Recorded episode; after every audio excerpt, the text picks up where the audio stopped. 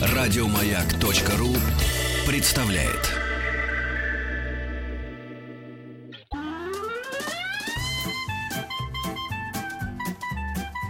Один Вадим. Один Вадим. Итак, дорогие друзья, продолжается наш эфир. Ну, после того, как мы узнали про нашу судьбу практически все, ну или, по крайней мере, многое, а, пора поговорить о том языке, на котором мы говорим уже долгие-долгие годы, столетия, даже тысячелетия. В студии полиглот Дмитрий Петров. Здравствуйте, Дмитрий. Добрый день. И вот уже в третий эфир, по-моему, мы с вами говорим об истории славянских языков, которых на самом деле не так уж и мало, как это кажется. И, по крайней мере, одна треть населения под названием планеты Земля, одна треть, да, сколько где-то? 300 ну, миллионов. я, я да. думаю, да. Поменьше, да. Поменьше, Но 300 да. миллионов все равно говорят на славянских языках. Дмитрий, мы, конечно, да, уважаемые слушатели, пишите ваши вопросы, теперь уже по поводу языков. А, Дмитрий Юрьевич ответит на все вопросы, да, связанные, как лучше изучать язык, с чем, с кем, как говорится, в обнимку. Напомню, смс-портал 5533, все сообщения сейчас слово «Маяк», и WhatsApp, и Viber, плюс 7 967 103 5533. Ну что же, Дмитрий, мы э, где-то вот затормозились на, по-моему, конец 17 века и никак не можем дальше пробиться туда, когда и русский язык стал русским языком, польский язык стал польским языком, таким настоящим литературным языком. И украинский, в принципе, тоже. Скажите, Пушкин — это действительно вот тот рубеж, который позволил вдруг русскому языку, достаточно сложной по конструкции, стать простым разговорным языком?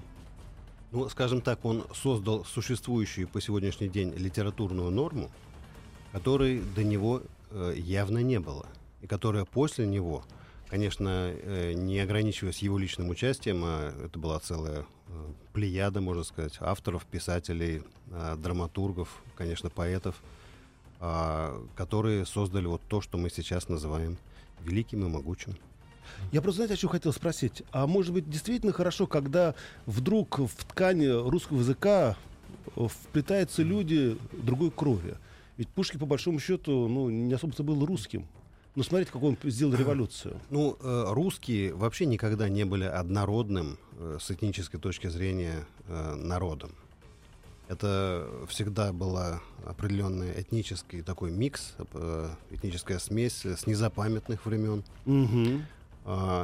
И, скажем, те немногочисленные славянские племена, которые на заре существования Руси, там, в середине первого тысячелетия нашей эры, э, существовали, они э, даже они уже не были какими-то, э, так сказать, однородными сообществами людей, потому что и варяги, и тюркоязычные народы, и финно-угорские народы постоянно с ними соприкасались, и учитывая то, что не было каких-то административных, уж тем более государственных границ, то все это смешивалось.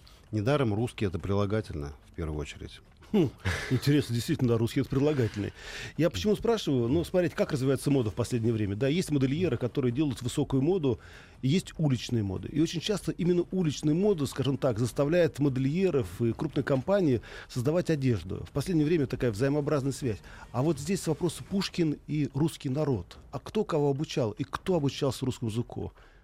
Ну, э, у Пушкина, э, очевидно, было очень обостренное восприятие э, всех языковых явлений. Потому что, с одной стороны, он общался и вращался, э, э, так сказать, в свете, угу. где русский язык-то звучал не так часто, как тот же французский. Ну да. А он хорошо был знаком с церковно-славянскими элементами языка. И среди его стихов мы, когда он хотел, он очень активно прибегал вот церковно-славянской угу. лексике, духовной жаждой, утомим, в пустыне мрачной я влачился.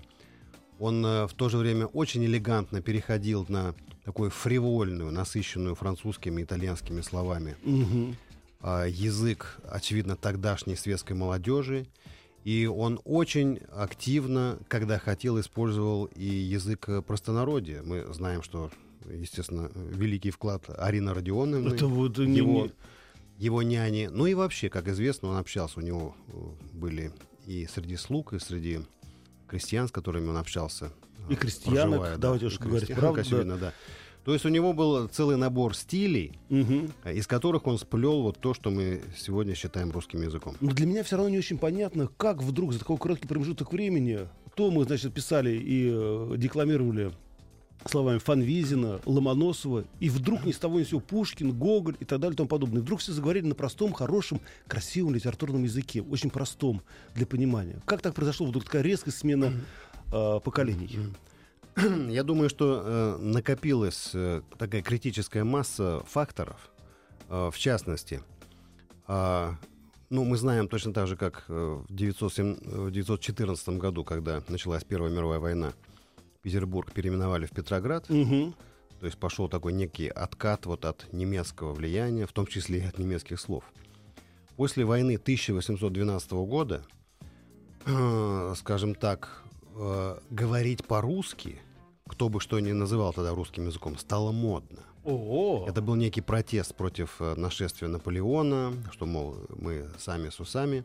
И мы знаем, что это проявлялось и в творчестве Грибоедова, ну что да-да-да. там французик из Бордо, там чего-то, чему-то нас будет учить, э, сказать, э, обращаться с нашим носом. А, каким образом? А, то есть мы сами с усами, это вот как раз тенденция э, после царствования Екатерины II, когда сформировалась в основном а, империя, а, когда сформировался свой просвещенный образованный класс. А просвещенному, да, образованному классу требуется свой язык. И французский он, конечно, продолжал оставаться модным языком культуры, языком просвещения, но тем не менее была очень высокая востребованность в национальном языке. Слушайте, как интересно, я впервые в жизни вдруг повел эту параллель, что, оказывается, э, Великая Отечественная война 12 года так, как говорится, ударила по имиджу французского языка при дворе. И в- Да, и известный случай, по-моему, Толстой об этом писал, что, так сказать, э, дворянская молодежь, иногда коверкая язык, э, вот старались все-таки общаться на национальном языке, потому что это был язык агрессора, оккупанта. Язык оккупанта, да. Хорошо. Ну, с Александром Сергеевичем все более-менее понятно, тем более про него мы неоднократно мы с вами разговаривали, и к Игорю Женику приходят замечательные люди, которые говорят о судьбе великого поэта. А я хочу спросить вас о такой спорной фигуре, ну, спорной не в смысле творчества, да, а спорной в смысле, чей же он писатель? Гоголь Николай Васильевич. А он украинский писатель или все-таки русский? Он писатель, несомненно, э, русский, э, тем более, что в те времена, когда он жил и писал, в общем-то, границу никто не проводил, и Малороссия, да? А, да, это были исключительно такие э, географ- названия географических территорий, которые не имели отношения к национальным языкам, тем более к литературным языкам. Ну вот смотрите, а, он извините. владел, вот точно так же, как мы говорили про Пушкина, который владел народным языком, он владел народным языком тех мест, откуда он родом. То есть вот э, те названия, которые звучат в его произведениях, Полтава, Миргород, а там, где формировалась вот эта народная украинская речь, а, эта речь, конечно, не была литературным языком, по крайней мере, того времени. Мгм. И все произведения он писал на общен- общенациональном к тому времени литературном русском языке. Потому что вот был Роман Виктюк у нас несколько лет назад, и он просто бил себя в грудь и говорил о том, что Гоголь писал на украинском языке свои произведения. Я, конечно, не мог переспорить маэстро. Он громко кричит. И все-таки. То есть Гоголь писал на русском языке. Ну, как говорится, в, та- в таких случаях говорят документы в студию. Да, документы в студии. Ну, смотрите, э, хорошо, если с Николаем Васильевичем все более-менее понятно, а как тогда образовался литературно-украинский язык? Кто это был? Тарас Шевченко? Ну, уже до Тараса Шевченко были авторы, такие как Котляревский, которые создавали в первую очередь стихотворные произведения на том, что впоследствии стало литературным украинском языке. Тарас Шевченко а, а, очень хорошо был знаком с народным творчеством, в первую очередь с песенным творчеством Украины. Поэтому писал он стихи на основе вот этого народного песенного языка. Всю свою прозу, все свои дневники он писал по-русски. Подождите, как по-русски? Это потом его перевели на украинский? Ну, потом со временем, когда возникла Необходимость, да, возникла. в Необходимость Да, и Гоголя, кстати, тоже на украинский, вероятно, вот э, Перевели. Вот Роман Григорьевич, да, читал уже, да, в переводе, в обратном переводе. Тоже неплохо. А, кстати, если опять вернуться к Александру Сергеевичу Пушкину, а он, скажем так, что-то заимствовал не только из э, русской культуры, но и из украинской культуры, или, например, культуры славянских народов. Ну, мы знаем, что у него был э, очень живой интерес к балканским народам, творчеству балканских народов. У него есть целая серия э, поэтических произведений э, про Черногорию, про Сербию. У Пушкина? Э, да, да, Как-то да, это да. прошло мимо меня. Э, Ну как же, черногорцы, что такое? О Бонапарте вопросил. Правда ли это племя злое, не боится наших сил? У него очень много произведений по балканским мотивам. Мгм. Кроме того, конечно, он был знаком с польской культурой и литературой, потому что вот круг э, тогдашних польских писателей и поэтов, Адам Мицкевич. А они дружили? То есть А, они ну, э, я контактировали? не знаю насчет дружбы, но это был один круг. Мгм. Это уже была к тому моменту единая империя, Польша была в ее составе. Поэтому- Российская империя. Да, поэтому пишущие э, польские люди, э, разумеется, приезжали в общую уже на тот момент столицу Петербург, и они общались, и, и Варшава была модным городом для э, русского дворянства. То есть э, это было... э, но польский язык э, к тому моменту уже успел сформироваться как литературный язык. Э, В, в отличие от украинского, который был только проходил через эту стадию. А кто, скажем так, является столпами украинского языка? Кто эти люди? Где Ну, эти имена? Тарас Шевченко, несомненно, да, э, великий кобзарь, но при этом с оговоркой, что писал он все-таки поэтические произведения. Ну да, на украинском, все остальное на русском. Да, и только впоследствии, э, уже, может быть, ближе к концу 19 столетия, стали создаваться прозаические э, произведения и какие-то теоретические основы этого языка. Причем происходило это не столько на территории Российской империи, сколько на территории Австро-Венгрии и Польши. Потому что мы знаем, что Ну да, там были... нынешние границы, они возникли э, после Второй мировой войны. В те времена доста- достаточно большие территории, которые сейчас относятся к Украине, да и к Белоруссии, а, входили в состав Австро-Венгерской империи, а после Первой мировой войны в состав Польши. Дмитрий, я понимаю, что вы не машина времени, и все-таки вот если, например, мы бы сейчас оказались в 18 веке, ну, понятно, в Санкт-Петербурге все-таки, наверное, в Москве говорили примерно на русском языке, а вот что, как, как говорили, например, на окраинах Российской империи, в том же самом Киеве, например, или туда дальше, ведь Молдавия это была тоже, ну, и там Кишинев, это же тоже... Бессарабия, да. Бессарабия, да, это же тоже была часть Российской империи. На, как- на каких там языках говорили? Ну, э, были языки как языки, отдельно сформировавшиеся, Мгм. А, и были наречия существующих языков. А, Ну, во-первых, было гораздо более существенное диалектное разнообразие в русском языке. То есть, если мы возьмем словарь Даля, который, ну, в общем-то, работал не только врачом, Ну да, а, ну, да, и примерно в те же годы, что Пушкин стал а, собирать вот этот ог- огромные пласты лексики о различных регионах, различных губерниях Российской империи, мы видим, как много у него а, местных областных а, слов. мгм. То есть в те времена разница была очень...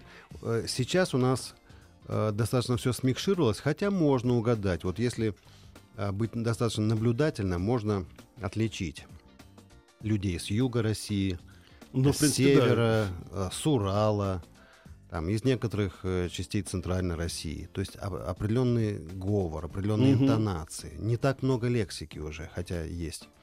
Но, тем не менее, какие-то особенности есть. Тогда эти от- отличия были серьезны, потому что основная масса людей ну, не так часто путешествовала, как сейчас. Ну да. И люди поколениями жили в одних и тех же деревнях там, и маленьких городках. Вы знаете, Дмитрий, мы же с вами разговаривали как-то в прошлый раз, и вы говорили о том, что есть люди, ученые, да, лингвисты, которые могут совершенно спокойно просто э, по тому, как вы говорите, определить, в какой области вы родились, э, кто ваши предки, потому что, видимо, действительно тоже на генетическом уровне язык остается в памяти человека. Да, ну мы знаем, что э, если перенести этот опыт на Англию, то Шерлок Холмс, в частности, славился тем, что он по одному слову угадывал, Ну да, да, из да. какого района Лондона вы человек. явились. Но возвращаемся к пока еще царской России, да, и к развитию русского языка. А, вот, ну ладно, понятно, там Польша, да, по- по- но у нас была еще одна провинция, это Финляндия. Скажите мне, а как так произошло, что сколько финны были под нами? Я, я понимаю, А, что вы не историк, но... Да, финны, э, я бы не сказал под нами, а с нами. Ну да, с нами, да.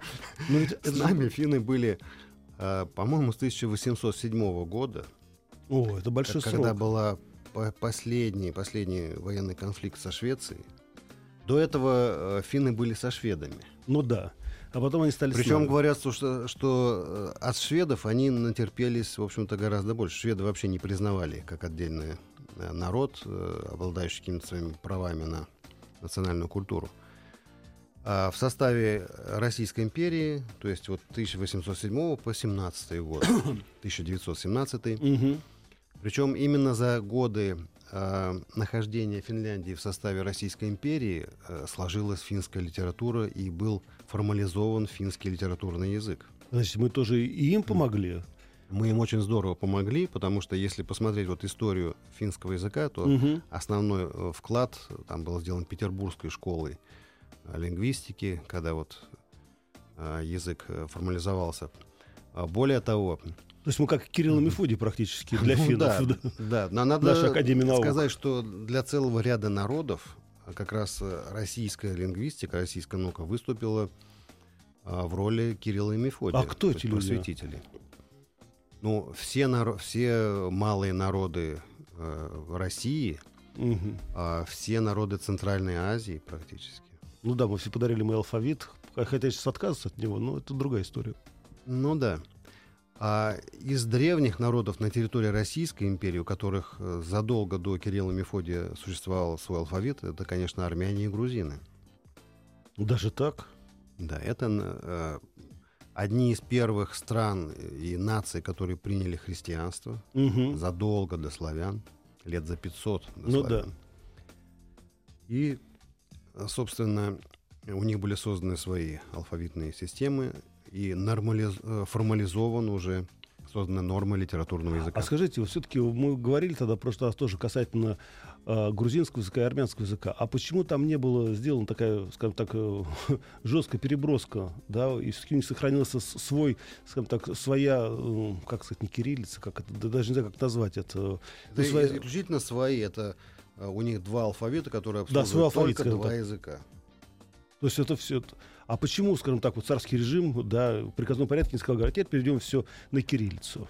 А э, в принципе, несмотря на многие претензии, царский режим был очень и очень либеральным по отношению к национальным меньшинствам, по отношению к религиозным меньшинствам. Никогда в истории России не, не навязывалась ни религия, Мгм. официальная религия, ни какие-то а, нормы. А кириллицу стали предлагать некоторым народам Советского Союза только в советское время. Ну, это да, в приказном порядке. При, да. России, при Российской империи ничего такого не было.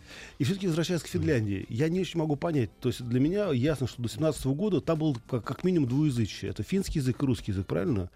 И в Хельсинки, Да, и ну Финляндии. надо сказать, что исторически там шведский присутствовал. И шведский Всегда язык, и да. сейчас он остается вторым государственным языком Финляндии. А почему русский язык так быстро так вымыло из э, финского обращения? Ведь А, прошло не так уж много лет.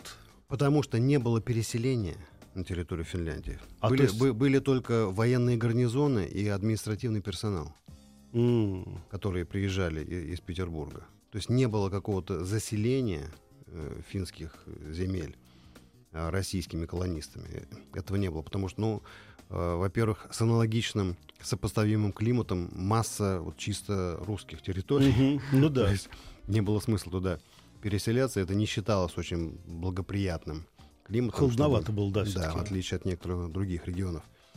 Поэтому, э, собственно, вот это российско-русское присутствие, оно сводилось к административно-военному контролю. Мгм. И когда оно было свернуто, это произошло практически безболезненно. Но в школах преподавали э, на правах финского языка, шведского языка, русский язык. Вот в школах Финляндии, Польши. Были, э, были гимназии специальные. э, где, где преподавалось. Но учитывая, что и Польша, и Финляндия относились к другим религиям, Мгм. Образование ведь в те времена было связано с э, таким религиозным элементом. Ну, в принципе, да. да мы То есть, говорили если это католическая гимназия, то, в общем-то, Ну да. там, там изучали латынь и польский, но русский никто не навязывал. И то же самое в Финляндии с э, лютеранской религией. Слушайте, какие либеральные были вообще настроения вообще? Да, А да. мы все ругали царский режим. Ну, бог с ним. Друзья, напомню, в студии находится Дмитрий Петров, э, полиглот. Мы говорим о славянских языках, которые, как вы знаете, распространялись э, не только на территории Российской Федерации, но и практически по всей Восточной Европе. А, Если у вас есть вопросы, милости просим. СМС-портал 5533. Все сообщения сейчас слово «Маяк». WhatsApp и Viber. Плюс 7 967 103 5533. И прежде чем мы уйдем на новости, Дмитрий, еще один маленький вопрос. Скажите мне, а как разрешили писать и издавать Достоевского.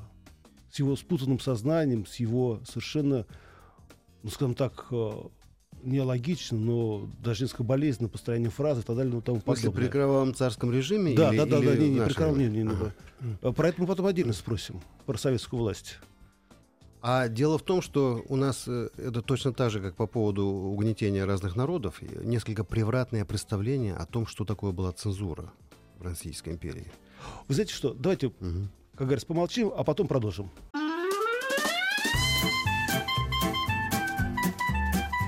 Один Вадим.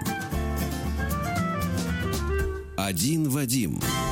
Итак, дорогие друзья, напоминаю, в студии находится Дмитрий Петров, полиглот. Ваш вопрос поступает к нам на смс-портал 5533. Все сообщения сейчас слово «Маяк» и WhatsApp, и Viber, плюс 7 967 103 5533. Ам, Дмитрий, да, мы говорим об истории славянских языков, о его развитии. Не только русский язык, это и польский, это и чешский, и другие. А, Дмитрий, пришел вопрос. Все-таки скажите, пожалуйста, у вашего гостя, украинский язык это искусственный язык или древний язык? Вот. Вопрос не бровь, а в глаз.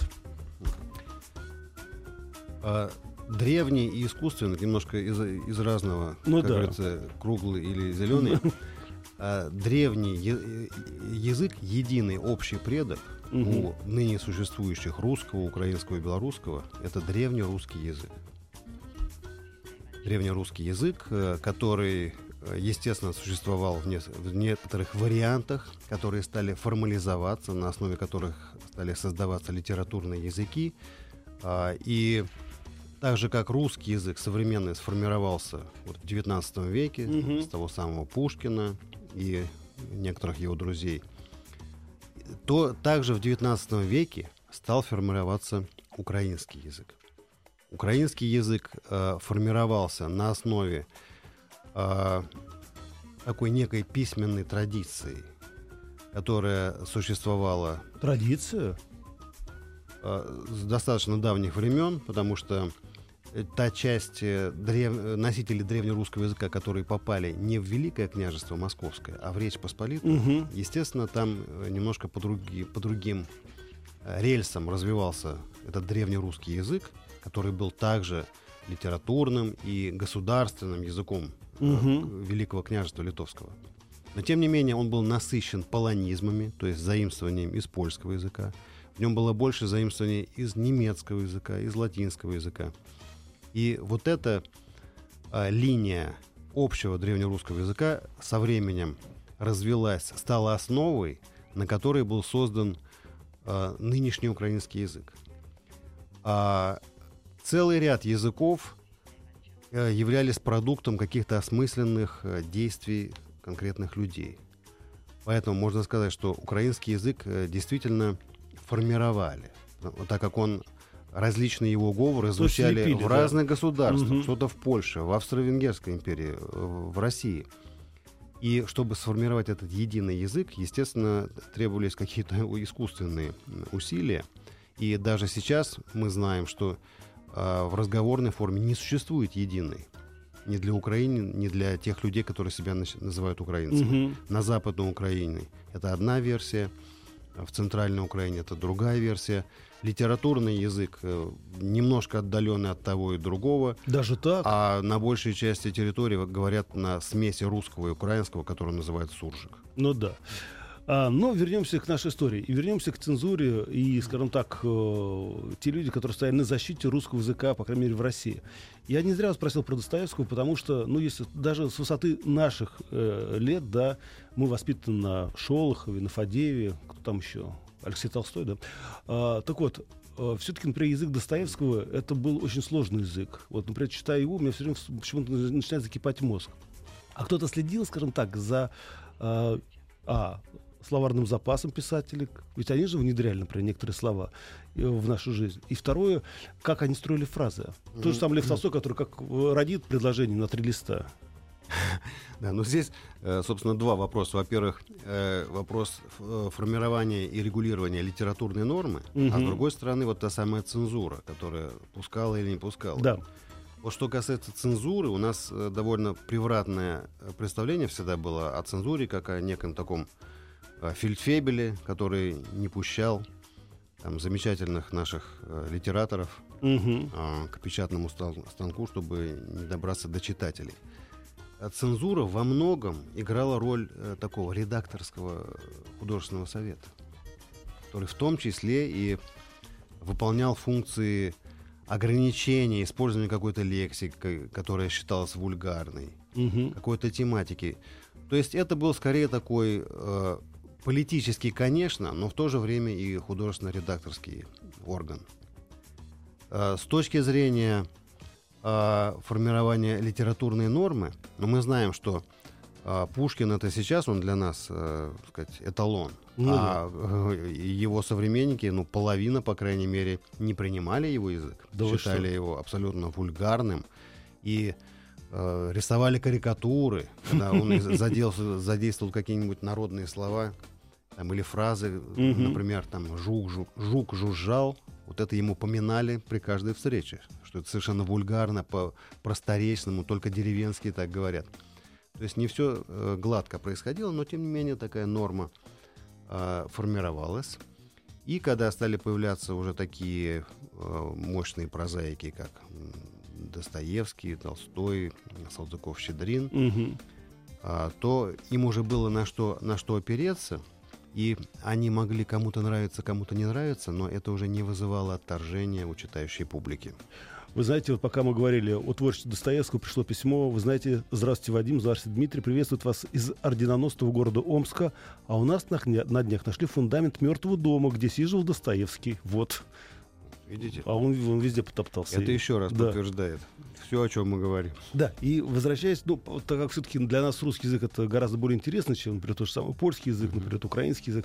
Скажите мне, но вот, например, вторая э, треть XIX века, когда к власти приходит Александр III, и когда вдруг начинается вот такая русификация русского языка, Скажите, насколько, скажем так, она повлияла на развитие нашего языка, когда вдруг начали вот это импортозамещение тоже, в том числе, ведь Петроград же, это, это, оттуда корни пошли Петроград, по большому счету.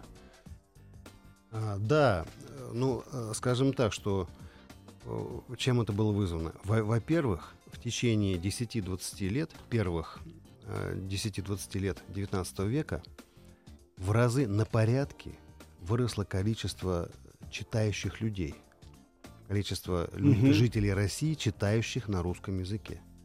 Читающих не только, ну, да. не только священные тексты, а, ну и а, светские а, тексты. А книги, светские тексты. То есть а, ведь э, Пушкин, помимо того, что он великий писатель и поэт, он, он же занимался издательской деятельностью угу. и продвижением, то есть, можно сказать, был таким первым книжным маркетологом.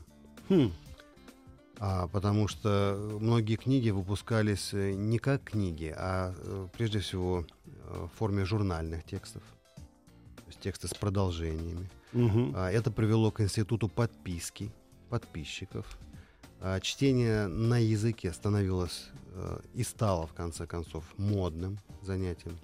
То есть и в течение XIX века шло мощное развитие и расширение читательской базы, и это означало, что подключаются к, к лагерю читателей и писателей люди, не только э, относящиеся к очень узкому элитному кругу э, носителей французского, немецкого угу. и так далее, а такая разночинная публика, э, мещанская публика в хорошем смысле. Ну, да э, которые привносили вот свои новые пласты в общий литературный язык. Слушайте, я говорю, я опять, я понимаю, что мы не можем реконструировать э, разговорную речь э, того времени, а сильно отличалась, например, речь жителей Санкт-Петербурга и речь, например, жителей города, там, не знаю, за Уралом, Екатеринбурга.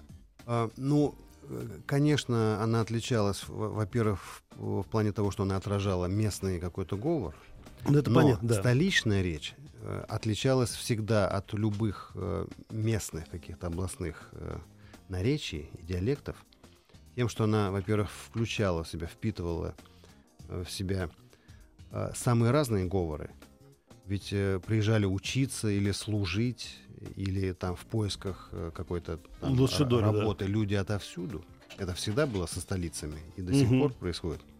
А во-вторых, э, в столице, а в д- в случае России это две столицы, столицы, была Ну да. максимальная концентрация людей, знакомых с другими языками, знакомых с другими культурами.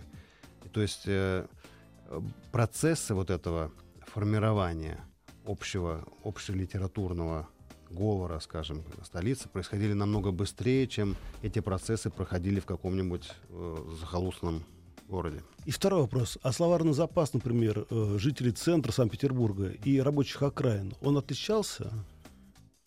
А, он э, отличался не количеством, а, скажем так, спецификой, сферой.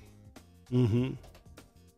Потому что э, и крестьянин, и житель рабочей окраины просто говорили, может быть, немножко о других темах, о другими Ну словами. да.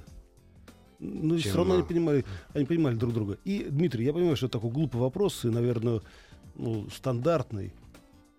А матом говорили наши предки в 19 и в начале 20 века? Ну, э, история сохранила ведь массу литературных памятников, отражающих Теперь это уже памятники. нецензурную лексику. Ну, мы знаем, что, во-первых, Ну, и- Барков был, я вспомнил. Во-первых, да, и Александр Сергеевич э, Ну, был- баловался, был, был- да. баловался этим, но и до него, и Барков, и Барков это наиболее известное имя, Мгм. а в общем-то там почти все.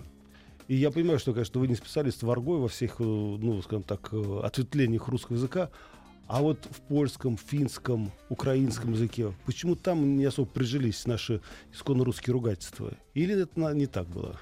Ну, э, есть такое удивительное явление, что русская нецензурная лексика э, понимается на гораздо больших просторах нашей планеты, чем просто русский язык.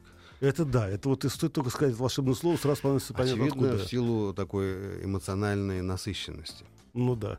Сейчас вот один, знаете, известный певец э, снял клип по поводу жизни русской провинции богатых людей. Я удивился, как он не использовал в своих песнях Да. эту нецензурную речь. Но, по крайней мере, несколько русских слов он все равно там использует. Дмитрий, хорошо, вернемся к нашему русско-славянскому языку. Скажите, а советская власть, вот 17 год, что они привнесли в наш славянский русский язык? И это было плюсом или минусом? А, э, Говорить про плюсы или минусы во всем, что меняет язык, можно только на каком-то расстоянии. А, Мы знаем вот такое понятие новояз, Да. Новый, новый язык. Каждая новая формация, политическая, экономическая, она создает, неизбежно создает свой язык, и это в этом случае судьба русского языка не уникальна. После э, Великой Французской революции ровно тоже происходило во французском. Появились новые какие-то реалии, новые комитеты, советы. А, ну, я уж не говорю про гильотину. Ну да. То есть некоторые и, и технические а, реалии. Нововведения. И, да, общественные. А, во Франции мы знаем, что а, была попытка ввести свой календарь. То есть Ну, это да, м- это я помню, да. называли совершенно. А, Нечто подобное хотели сделать и с русским языком. Ну, месяцы не тронули, эру не стали. Хотя Мгм. тоже, тоже была, была идея, что 17-й год назвать первым годом новой социалистической эры. Ну, как в Корее сейчас, в Северной Да, Корее. У да. же там э, Но а, появилось огромное количество эм, слов, отражающих новые реалии, в том числе сокращений. То есть именно в советский период э, столь популярными стали сокращения, которые в прежнее царское время практически не использовались. То есть, э, ну вот это все, не знаю, а, там Ну а, да, рай, ты- райсовет, э, райсобес ВЦИК, там, да. да, Роспищепром там или да, это. м, ГПУ и так далее. А это как, скажем так, вот если говорить в тенденциях э, мирового языка, это было хорошо или плохо? Это были, скажем так, это была общая тенденция того времени. Это была общая тенденция, кроме России, э, нечто подобное происходило в тоталитарных странах Европы, Германии, Италии. Мгм. То есть практически ана- аналогично, и, и даже в какой-то момент это пересекалось в те же годы. Мгм. Создавались новые реалии, потому что э, новая власть э, пыталась создать новые реалии, Новый язык, новое да. общество, а новое общество невозможно создать без нового языка. Ну да, и тем более создать новую религию, которая будет говорить на новом языке. Дмитрий, к сожалению, нам придется сегодня проститься с вами. Я очень расстраиваюсь. У нас просто впереди живой концерт. э, Кому жалко? Вася Зорко. Да, а людям как жалко, но другого пути у нас нету. Дмитрий, огромное спасибо, что вы к нам пришли. Спасибо вам. А дело в том, что слушая вас, э, начинаешь понимать историю своей страны, историю разных стран немножко с другой точки зрения. То же самое, как сейчас в МКЦ построили, да, в Москве. И едешь по Москве и не узнаешь ее, потому что никогда не видел ее с, ну, с этой стороны. Да? Да, может быть, не, Да. не самое, как Новым, говорится, свежим да, взглядом. но- новым свежим взглядом. И то же самое происходит и с языком. Когда изучаешь историю по языкам, становится очень интересно. Дмитрий, не прощаемся. Надеюсь, на следующей неделе там мы с вами встретимся. А вот о чем будем говорить, друзья? Или вы пишите, или мы подумаем. Хорошо? Это был Дмитрий Петров, наш полиглот. Оставим это пока открытым. Еще больше подкастов на радиомаяк.ру.